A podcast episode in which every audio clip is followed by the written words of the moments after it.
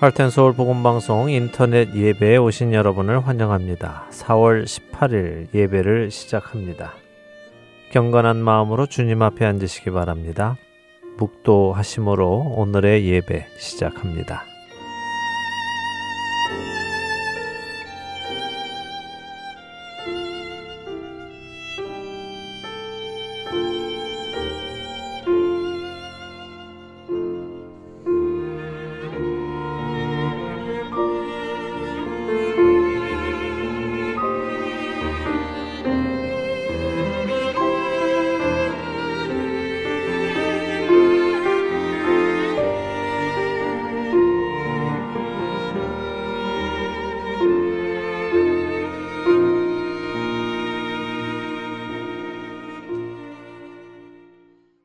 찬송하겠습니다. 새 찬송가 9장, 새 찬송가 9장, 통일 찬송가는 53장입니다.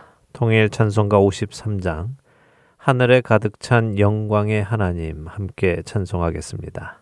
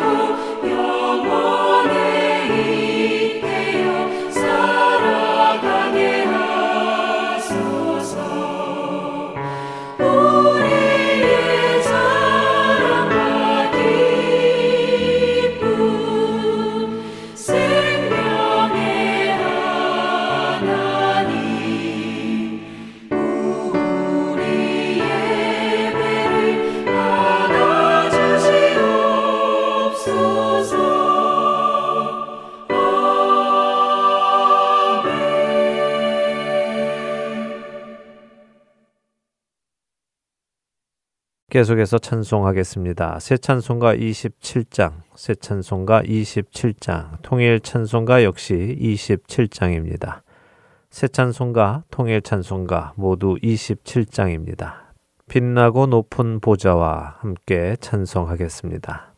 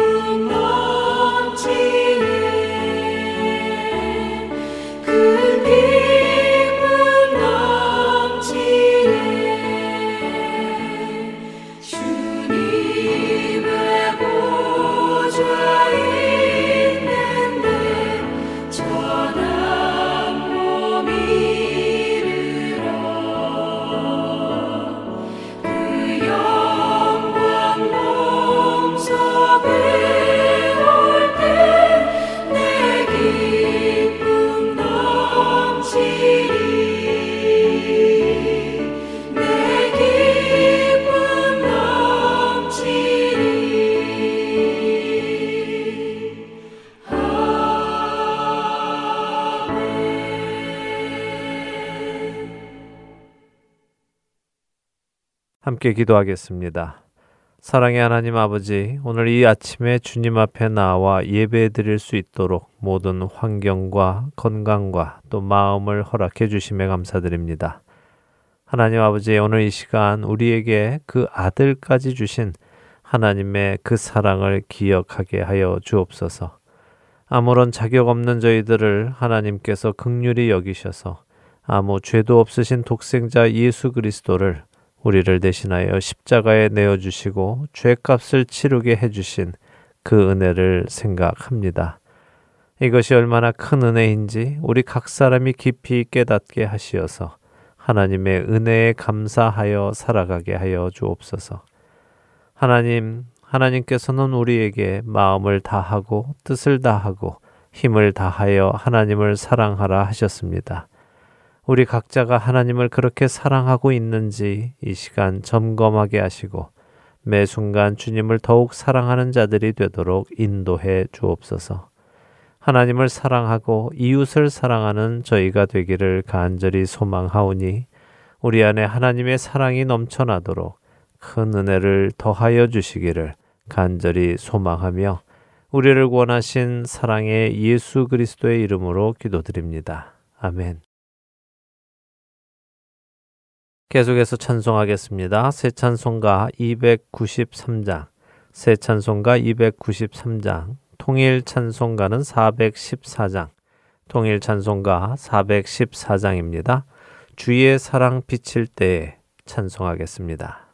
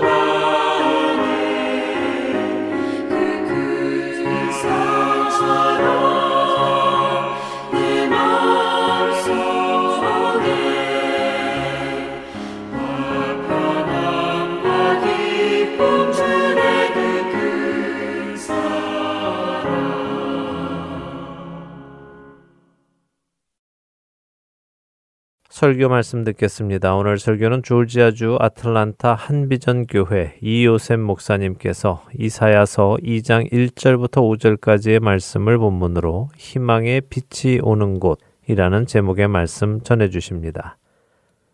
먼저 성경 말씀 함께 읽도록 하겠습니다. 이사야서 2장 1절에서 5절까지 말씀입니다. 이사야서 2장 1절에서 5절입니다. 다 찾으셨으면 함께 읽겠습니다. 아모스의 아들 이사야가 받은 바 유다와 예루살렘에 관한 말씀이라. 말일에 여호와의 전에 산이 모든 산 꼭대기에 굳게 설 것이요 모든 작은 산 위에 뛰어나리니 만방이 그리로 모여들 것이라. 많은 백성이 가며 이르기를 오라 우리가 여호와의 산에 오르며 야곱의 하나님의 전에 이르자 그가 그의 길을 우리에게 가르치실 것이라. 우리가 그 길로 행하리라 하리니 이는 율법이 시온에서부터 나올 것이요 여호와의 말씀이 예루살렘에서부터 나올 것임이니라.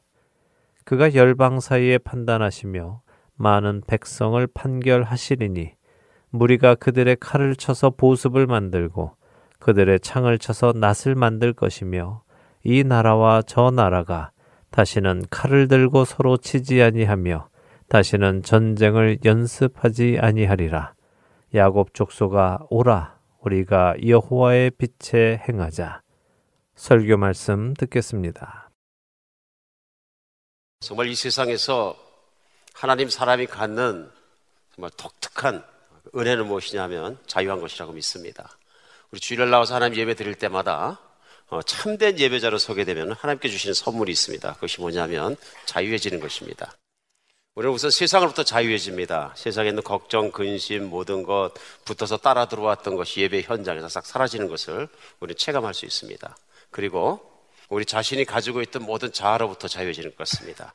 우리가 하나님께 그분의 영광에 몰입하면 몰입할수록 우리는 정말 우리 자신이 가지고 있는 자신의 부끄러운 모습, 자신의 정말 부족한 것들, 자신의 모든 문제로부터 우리가 해방될 수 있습니다. 우리가 또한 어, 우리가 또 하나님께 몰입해서 예배 현장에 나왔을 때 하나님께 몰입했을 때 일어난 현상은 어, 마귀의 정죄로부터 자유합니다.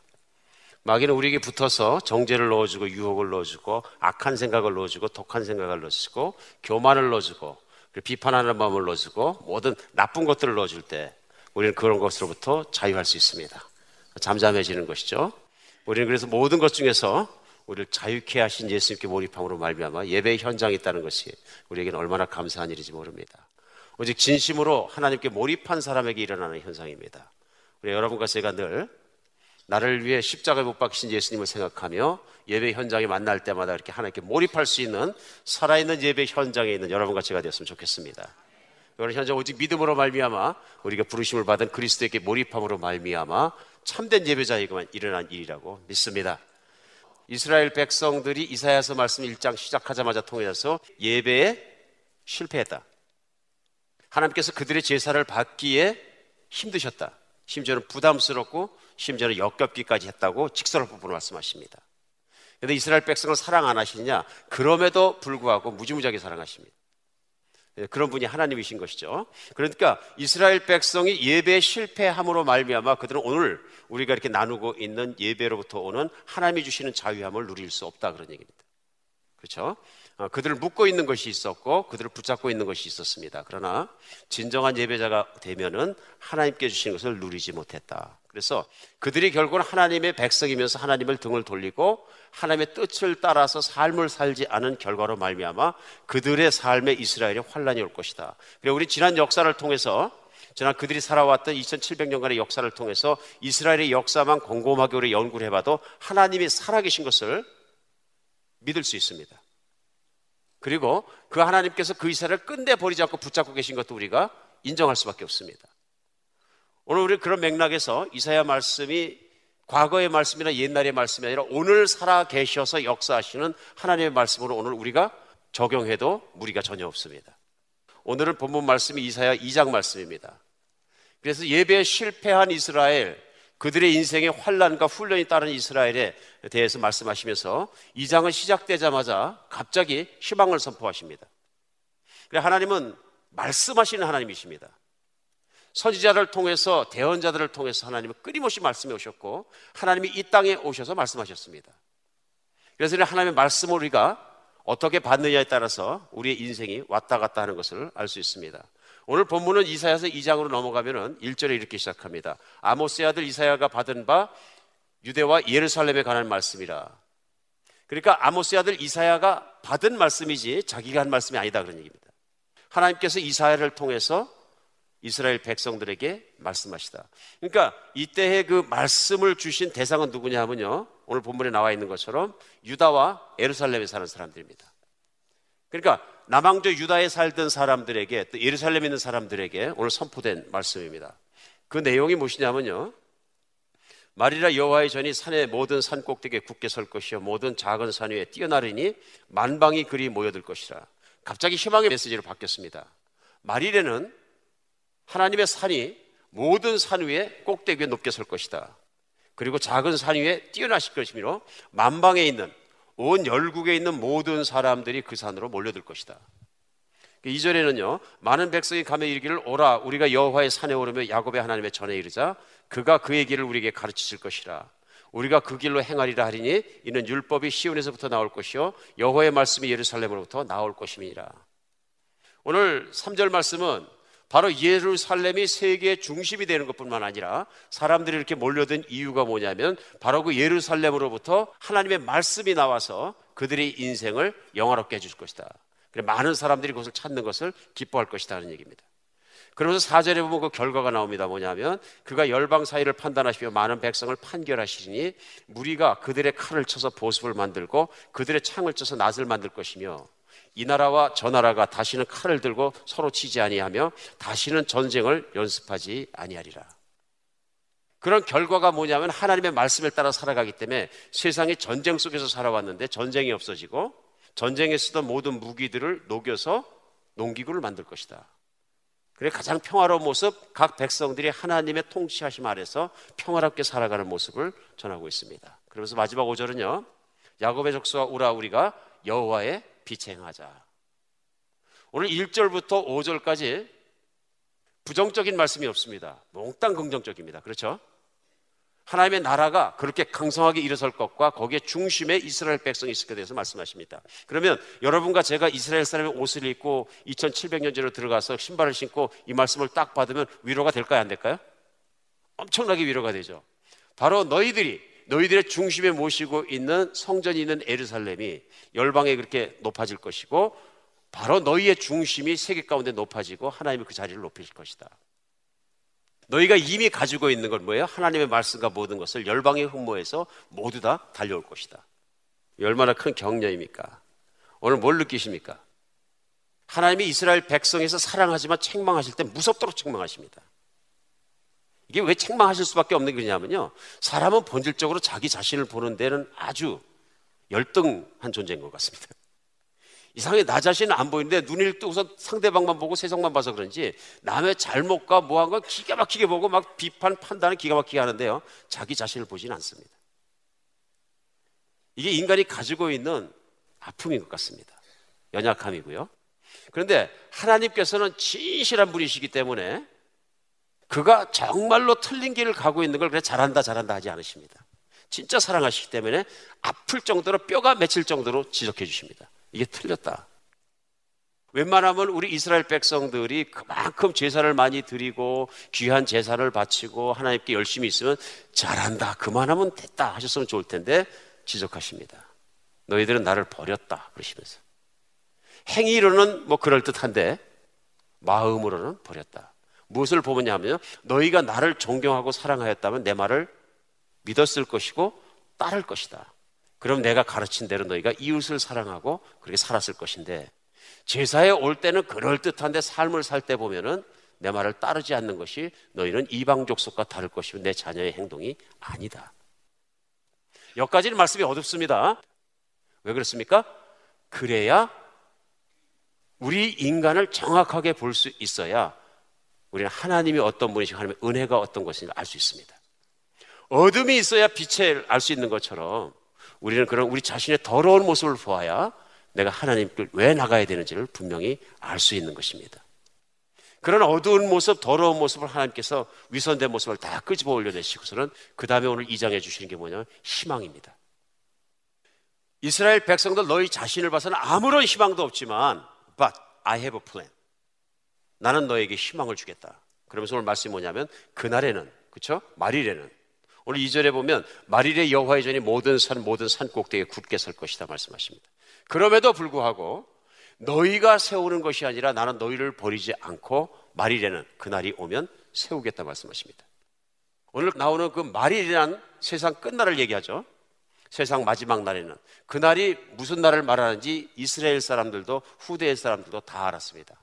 그것은 뭐냐면 메시아가 오시면 하나님께서 하늘나라로부터 하나님의 보좌로부터 보내주신 분이 오시면은 그분께서 이스라엘을 세상 끝에까지 높여주시리라.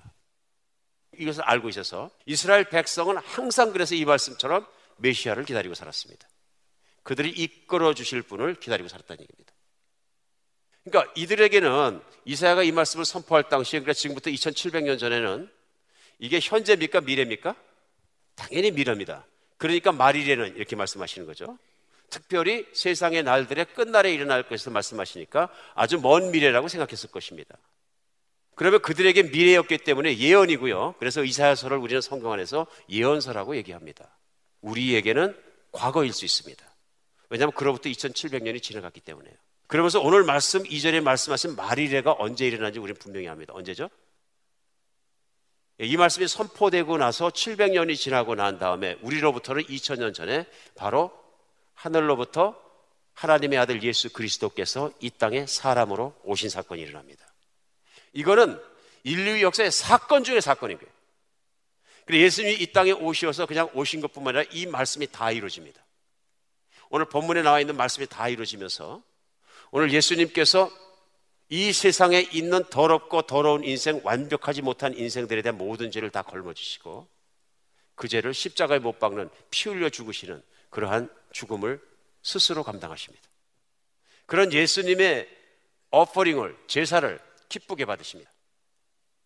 이게 무슨 얘기냐면요. 오늘 이스라엘 백성이 하나님께 드리는 제사에 실패한 것을 우리 일장을 통해서 합니다. 인류 최초의 제사를 드렸을 때 가인의 제사를 받지 않으시고 아벨의 제사를 받으셨는데 가인이 아벨을 죽여버리니까 세상엔 악한 인간만 남아있는 거예요. 그렇죠? 그러면 가인 같은 사람만 후손이 남아 있는데 하나님 그걸 애타게 마음 아프게 생각하셔서 죽은 아벨 대신에 아담과 이브에게 자식을 주시는데 그가 셋입니다. 셋의 후손을 통해서 누가 오느냐면 창세기 12장에 아브라함이 옵니다. 가인의 후손이 아니고요. 왜, 왜 창세기 족보가 중요한지 아시겠죠? 그래서 세대 후손에서 와서 셋의 후손 속에서는 하나님께 예배 드리는 자들이 나오기 시작합니다. 근데 그 중에 한 사람 아브라함을 끄집어 올리셔서 아브라함의 계보를 통해서 이스라엘을 세우신 거예요. 이스라엘이 또 예배에 실패하자 이제 마지막에 바로 2000년 전에 예수님이 이 땅에 오십니다. 그래서 예수님이 이 땅에 계시면서 아담도 실패했고 누구도 실패했던 하나님을 완벽하게 만족해 하는 제사를 그 예배를 드립니다. 예수님은 완벽한 사람이시고 완벽한 하나님이시기 때문에 예수님이 하신 일은 인간이 해야 될 가장 완벽한 일을 이루시는데 그게 뭐냐면 하나님이 기뻐하시는 완벽한 제사를 드리는데요. 하나님 아버지의 말씀대로 순종해서 사신 겁니다. 그리고 그분이 십자가에 매달려 죽기까지 순종하심으로 말미암아 하나님의 거룩의 요구 조건과 모든 제사의 요구 조건을 기쁘게 받으십니다. 그래 로마서는 말씀하실 때 첫사람 아담이 실패한 것을 두 번째 오신 아담 예수 그리스도께서 그것을 성취했다고 말씀해요. 성취는 뭐냐면 하나님 아버지의 마음을 기쁘시게 해드립니다. 이게 인간이 되어야 될 표상이다 이렇게 얘기하는 것입니다. 그래 오늘 예배가 회복되면서 예수 그리스도가 이 땅에 오셔서 죽기까지 순종했을 때 하나님이 기쁘시게 받은 증거가 뭐냐면 3일 만에 예수님을 부활시키신 거예요. 이 부활에 대한 증인이 바로 제자들이고 수백 명들이고 그 증인의 모든 믿음들이 전해지고 성령이 오늘도 여러분 같이 를 예수님께서 십자가에 죽으신 것과 부활하신 것을 믿게 해주시는 예배라는 것은 결국 먼저 그렇게 믿는 사람들마다 예수님을 메시아고 나의 구원자로 받아들이고 그 예수님이 세상에 높아지신 것을 기뻐하는 것이죠. 이게 예배입니다. 그럼 우리가 오늘은 예배에 대해서 더 깊이 생각하는 그것보다는 오늘 본문 내용 속으로 들어가기를 원합니다. 그날에는 하나님의 전인 모든 산 꼭대기에 올라선다고 말씀하셨어요. 그럼 그것이 어디냐고 우리가 분명히 합니다. 이제는 예수 그리스도가 세상 가운데 높아지신 걸 말씀하십니다. 예수님이 역사를 들여다보면요 얼마나 높아지셨으면은 하찮은 사람들이나 어부나 농부나 세리나 노예들이나 이런 사람들이 믿고 따르기 시작했는데요. 우리가 압니다. 세계에서 가장 강했던 나라 노마가 신앙으로 변화됩니다. 그리고 우리가 하는 건 뭐냐면 지난 2000년을 통해 가면서 예수 그리스도의 이름이 세상에 얼마나 높아졌는지 알 수 있습니다. 그렇게 시작한 어부들로부터 시작하는 그런 작은 그룹의 믿음이 이제는 주일날 수억의 사람들이 예수 그리스도 앞에 무릎 꿇고 그분을 주님이라고 찬양합니다. 높아지신 것입니다. 그리고 수많은 사람들이 예수님의 말씀이 진리라고 스스로 고백합니다. 높아지신 것입니다. 오늘 이렇게 봤을 때 오늘 본문 말씀은 첫 번째 하나님 말씀하신 건 누구냐면요. 이스라엘에 대해서 말씀하신 것입니다. 남유다에 대해서. 특별히 예루살렘에 대해서 말씀하신 것이고요. 시온성 곧 성전과 그 주변에 대해서 말씀하신 것입니다. 우리 이 말씀이 이루어진 것을 아냐면 예수님이 오셨고 바로 예루살렘에 있는 성전에서 직접 가르치십니다. 오늘 3절 말씀에 나와 있는 것처럼 예수님이 직접 가르치시고 하나님의 길을 가르쳐 주셔서 그 길을 걷게 하십니다. 예수님께서 나는 것 길이요 진리요 생명이라고 말씀하신 것처럼 예수의 말씀이 우뚝 서기 시작하는 것입니다. 오늘 주일날도 우리가 말씀을 중심에 놓고 예수님을 만나는 이유가 그래서 그렇습니다. 하나님의 말씀은 굉장히 중요한 것이죠. 그리고 첫 번째 이스라엘 사람들을 위하여 그들을 중심으로 발표된 이 말씀이 오늘날 돌이켜 보면 오늘날 이스라엘이 누굽니까? 바로 그 예수님을 믿고 따르는 사람들입니다. 그러면 예수님이 머리이고 예수 믿고 따르는 사람들이 똥돌 뭉쳐 있으면 이게 뭡니까? 이스라엘입니까? Yes. 옛날의 이스라엘 하나님의 나라가 이루어져 가는 것이고 바로 교회입니다. 교회. 그러므로 과거에는 이스라엘에게 주신 이 말씀이 오늘은 누구에게 주신 말씀? 교회에 주신 말씀입니다.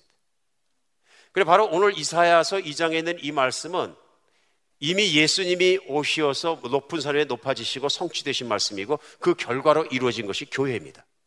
그러므로 이 말씀 자체를 그냥 직설화법으로 받아들이고 교회 그대로 적용해도 하나도 잘못되지 않았습니다. 믿으십니까? 이거 우리가 안 믿으면 안 되는 것이요. 이런 역사를 통해서 말씀을 통해서 모든 것을 통해서 쭉 주면서 성경은요. 그냥 누가 써놓은 픽션이나 스토리가 아닙니다. 딱딱 맞아 들어가는 걸 볼 수 있습니다. 정확하게요.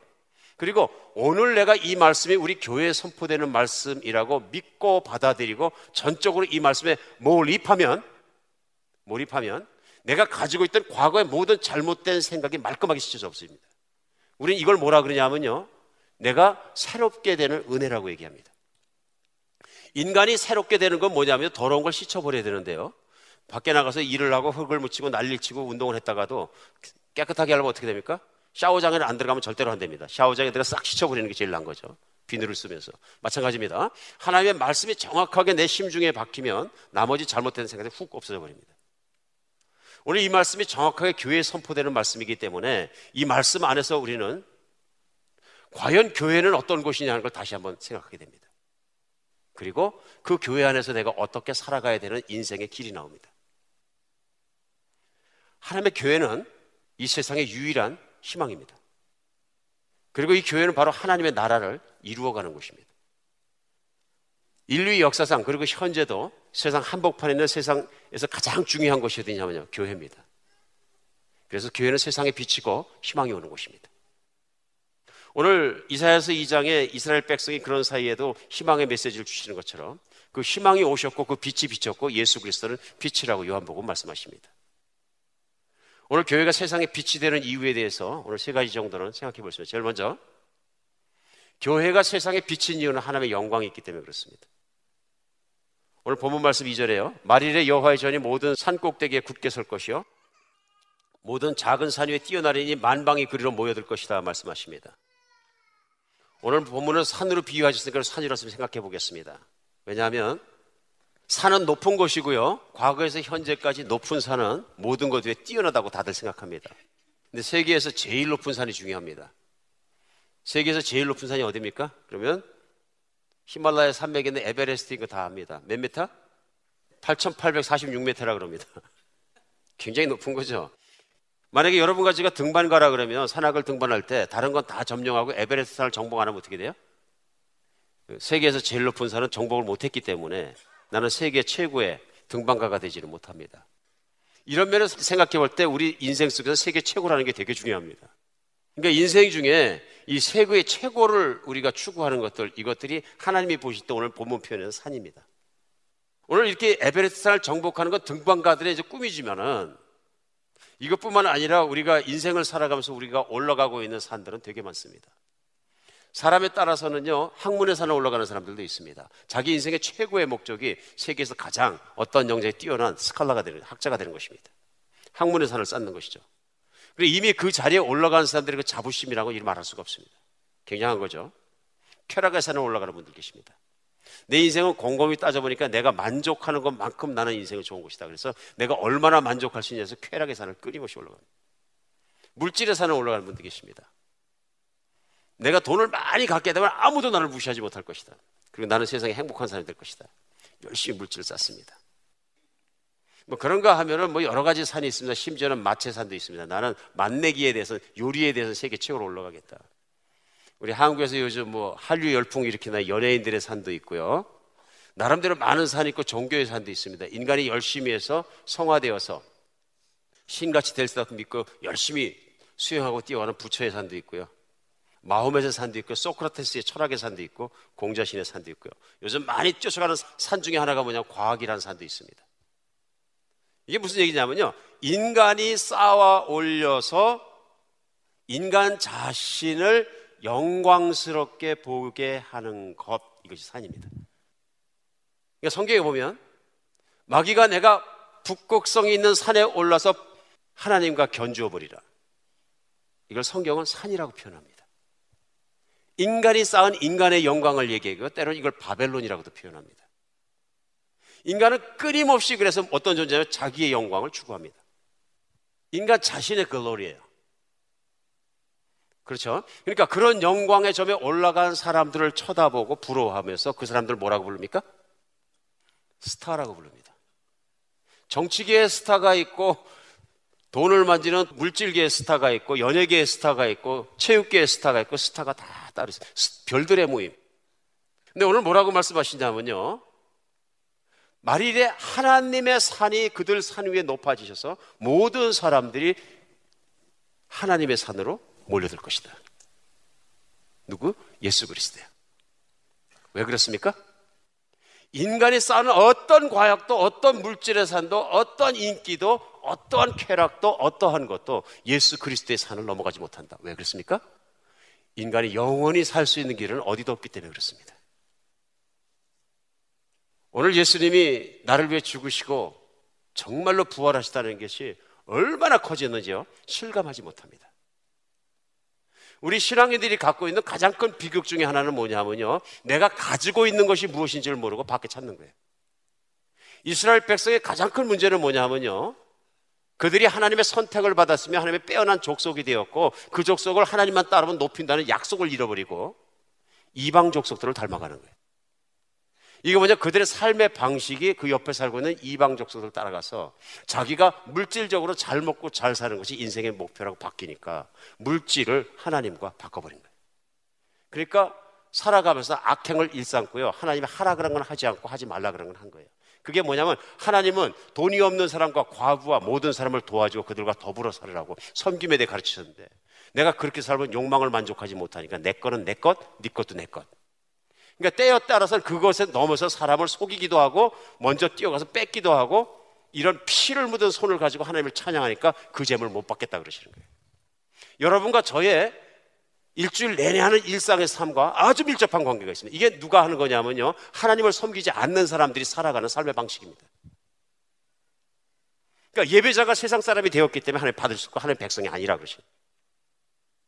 오늘 우리에게는 이게 굉장히 중요한 게 뭐냐면요. 세상에 있는 산들을 쫓아가면 하나님의 산이 보이지 않습니다. 이스라엘 백성이 이미 선택받은 하나님의 왕이시고 다스리는 백성이라는 걸 까맣게 잊어버리고 그들의 시각이 이방 사람들을 보고 따라가는 것입니다. 그런데 이런 환상과 잘못된 착각들이 어느 순간에 깨집니다. 언제인 줄 아십니까? 죽음이 다가오는 순간만큼은 깨어집니다. 우리는 예수님의 부활과 생명이라는 단어가 분명히 높은 거고 예수님이 높은 분에 불구하고 평상시에 작은 산들을 보니까 예수님의 산이 안 보이는 거예요. 교회는 바로 그 하나님의 영광이 있는 것입니다. 예루살렘에 성전이 있고 시온에서 나오고 예수님이 거기서 가르치시고 거기서 죽으시고 부활하셨지만 이제 예수님은 교회에 계십니다. 예수님은 그 교회의 머리시고 그것이 몸이시고 이 바로 교회는 과거의 이스라엘이 오늘 교회인 것을 믿으시기 바랍니다. 교회 얼마나 중요합니까? 교회는 세상의 희망이고 세상의 중심이에요. 사람은요, 자기가 중요하다고 생각하는 걸 어떡합니까? 사자성어로. 잘 모르세요? 애지중지. 오늘 이 시간에 한번 여러분께 여쭙고 싶습니다. 지금 이 순간 내가 생각할 때 내가 애지중지하는 건 무엇입니까? 애지중지.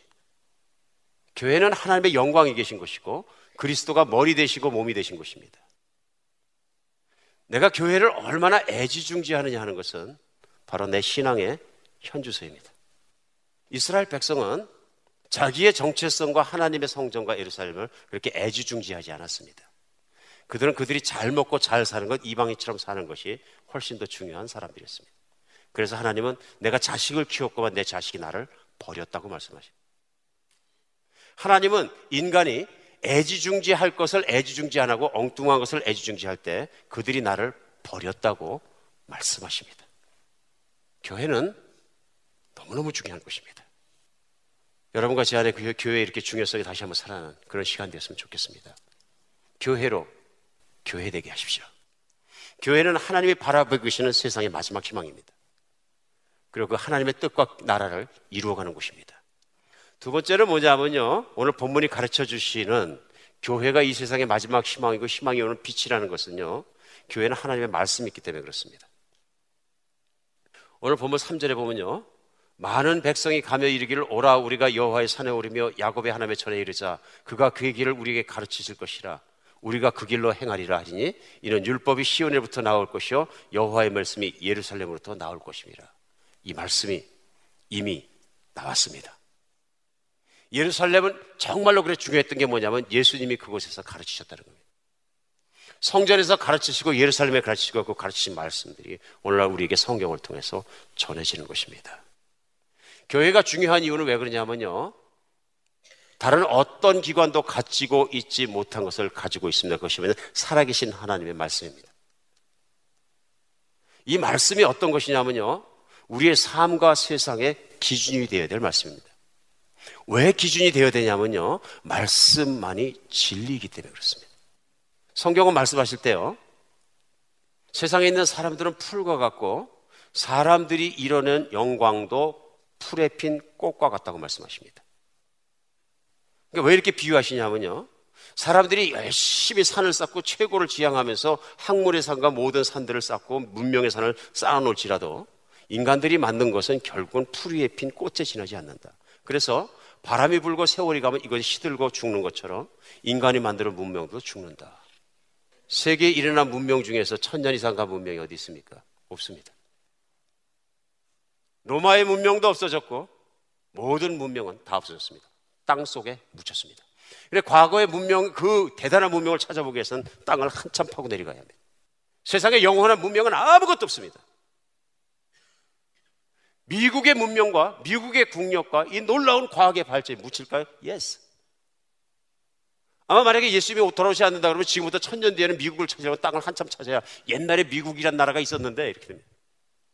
맞습니까? 모든 건 다 묻히지만 세상에 있는 사람도 풀이고 그들, 그들이 만들어 놓은 문명과 모든 것도 그 꽃이다 다 지지만은 오직 하나님의 말씀은 영영이 소리라. 왜 그렇습니까? 하나님은 영원히 사시는 분이고 그분의 말씀만이 변함없이 그대로 기준에 서 있는. 그러면 우리가 신뢰하고 받아들이고 따라가야 될 건 뭐냐? 하나님의 말씀이라는 얘기입니다. 교회가 다른 건 다 없어도 하나님 말씀만 있으면 됩니다. 그렇죠? 하나님 말씀을 따라갈 수 있어야 되고 하나님 말씀이 바로 선포돼야 되고 하나님 말씀이 살아있는 곳이에요. 교회가 다른 프로그램 다 좋고 기가 막히게 가고 수만 명이 와서 난리를 쳐도 하나님 말씀이 정확하게 살아 역사하지 않으면 그 교회는 죽은 교회라. 교회를 평가하시면서 요한계시록에서 살았다 하는 말이 내게 있으나 너는 죽은 교회라 말씀하십니다. 말씀이 죽으면 다 죽은 것이고요. 말씀이 살아 있으면 살아 있는 것입니다. 왜냐하면 말씀은 믿음을 통해 역사하는 힘이 있기 때문에 그 믿음을 통해 말씀이 살아 있어야 된다 그런 얘기입니다. 저는 지금까지 말씀을 소중하게 생각하면서 신앙생활을 바르게 하지 못하는 걸 본 적이 없습니다. 그런데 신앙의 겉모습은 그럴듯한데 말씀을 팽개친 분들은 그럴듯해서 모든 걸 다 할 수 있을지 모르지만 나중에 보면 신앙을 떠나는 분까지 봤어요. 말씀이 얼마나 중요한지 모릅니다. 그러니까 성경도 말씀하실 때 복 있는 사람은 그렇죠? 여호와의 율법을 즐거워해 그 율법을 주야로 묵상하는 사람. 그래서 악인의 길을 따르지 않고 죄인의 길에 서지 않고 오만한 자의 자리에 앉지 않고 오직 여호와의 율법을 주야로 묵상하는 사람이다. 말씀 사랑하는 사람들 정말로 귀한 사람입니다. 다른 건 몰라도 하나님 말씀 가운데 살아가는 여러분과 제가 되었으면 좋겠습니다. 말씀 열심히 돌리는 것도 굉장히 중요합니다. 내 이웃이에요. 한 사람 살릴 수 있습니다. 맞습니까? 오늘 우리가 하나님의 말씀이 있다는 것이 교회는 얼마나 중요한 재산인지 모릅니다. 세 번째는 뭐냐면요. 하나님의 교회가 세상의 희망이 되고 빛이 되는 이유는요. 하나님의 백성들이 있기 때문에 그렇습니다. 네 번째 보시면요. 사절에 그가 열방 사이를 판단하시며 많은 백성을 판결하시니 무리가 그들의 칼을 쳐서 보습을 만들고 그들의 창을 쳐서 나를 만들 것이며 이 나라와 저 나라가 다시는 칼을 들고 서로 치지 아니하며 다시는 전쟁을 연습하지 아니하리라. 이 말씀 우리 같이 묵상해 보겠습니다.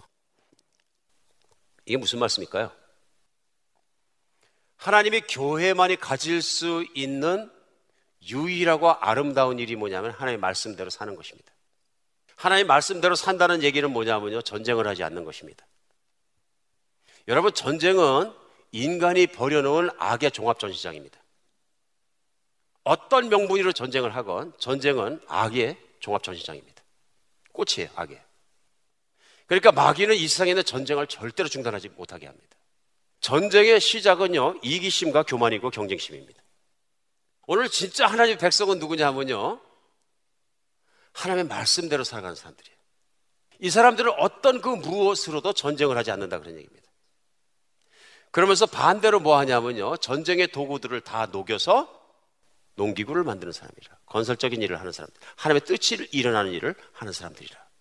그런 사람들이 보이는 것이 복입니다. 그것이 바로 교회입니다.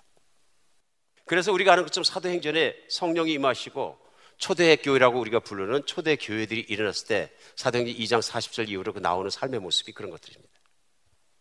누구나 자기 것을 자기 것으로 여기지 아니하고 모든 재산을 팔아서 교회 갖고 오매 그것을 나누어서 서로 먹고 살며 핍절한 자가 없고 부족한 자가 없고 다 같이 잘 살았더라.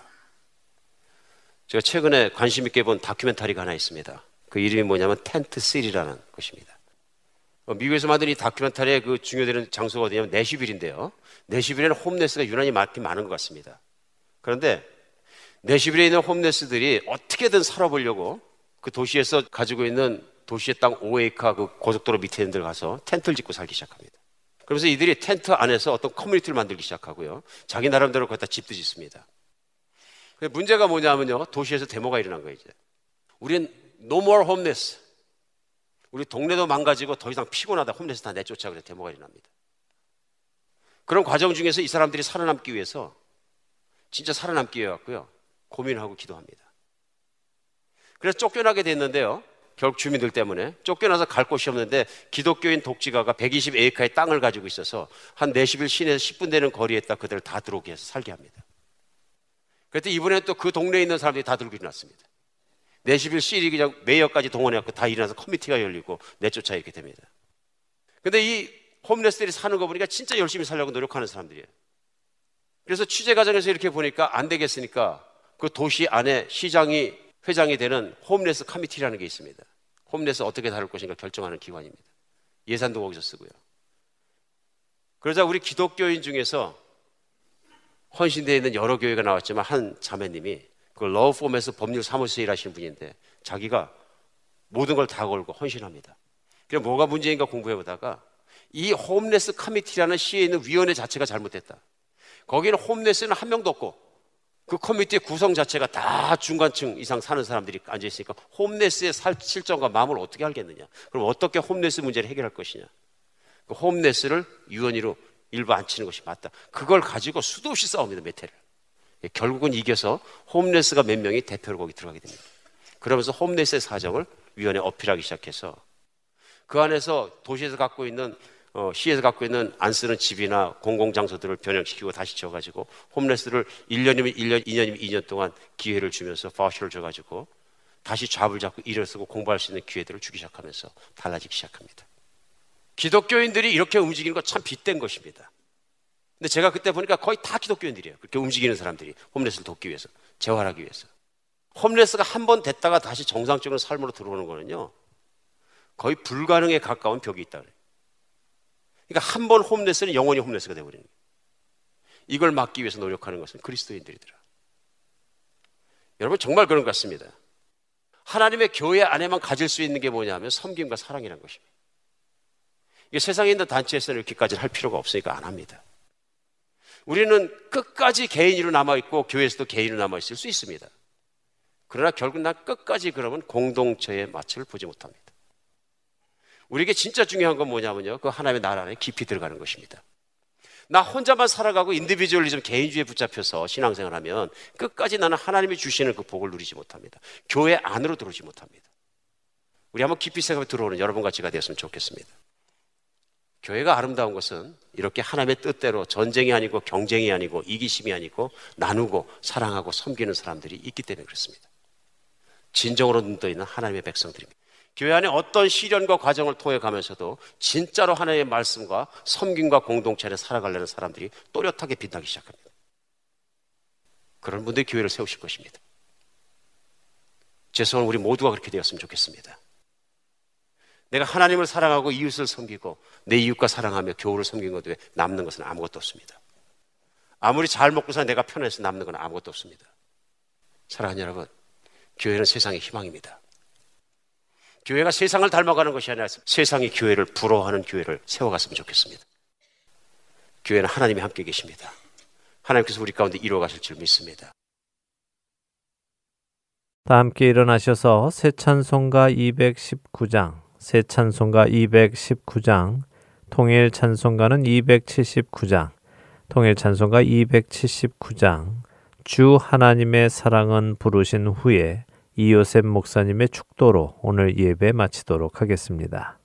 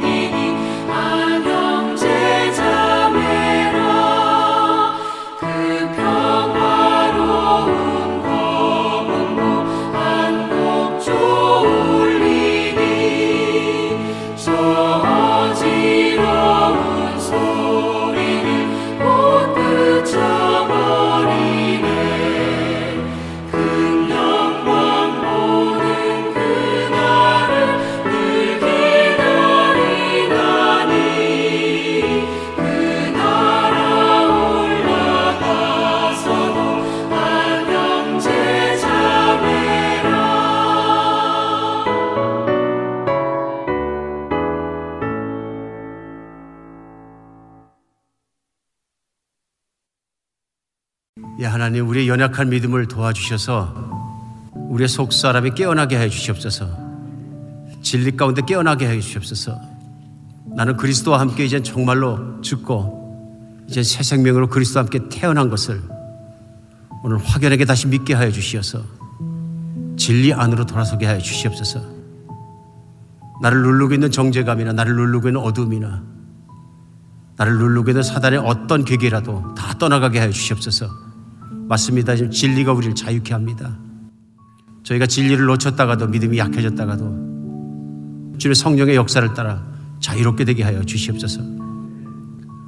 이제는 우리 주 예수 그리스도의 은혜와 하나님 아버지의 무한하신 사랑과 진리 되신 성령님께서 믿는 사람 한 사람 한 사람과 함께 계셔서 그 진리를 우리를 붙잡아 주시고 세상으로부터 자유케 하시고 우리를 늘 주님의 길로 인도하시고 걸어주시는 성령님의 동행하심이 모든 분들의 머리머리 위에 지금부터 영원히 함께 계시기를 예수 그리스도 이름으로 축복합니다.